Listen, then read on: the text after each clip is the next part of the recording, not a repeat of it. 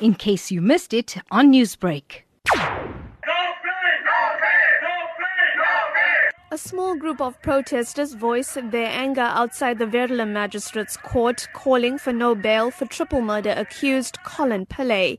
Meanwhile, inside, the family of the victims, Janelle Govindsamy and her daughters Rackelle and Denisha, say while they're frustrated by the delays in the bail application, they want justice to be done. 45 year old Pillay is facing charges of robbery with aggravating circumstances and three charges of murder. The state believes that Pillay planned the murders. Janelle Govindsamy's sister, Annie Gyanaprasad, says media reports that the accused is known to the family are untrue. She says she's never seen or met Pillay before.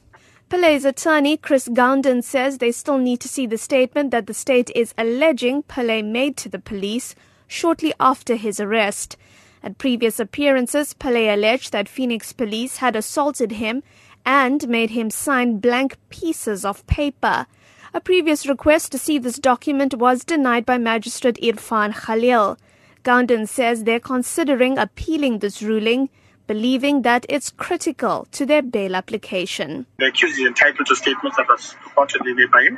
In the absence of those statements, it won't be proper to proceed with the bail application as the bail application falls within Schedule 6 of the bail legislation, which requires the burden of the accused proving exceptional circumstances why he should be released. Pillay shielded his face from the media when he entered the dock looking uncomfortable.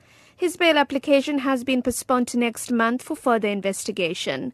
For the SABC, I'm Minoshni Pillay at Verulam. Newsbreak, Lotus FM, powered by SABC News.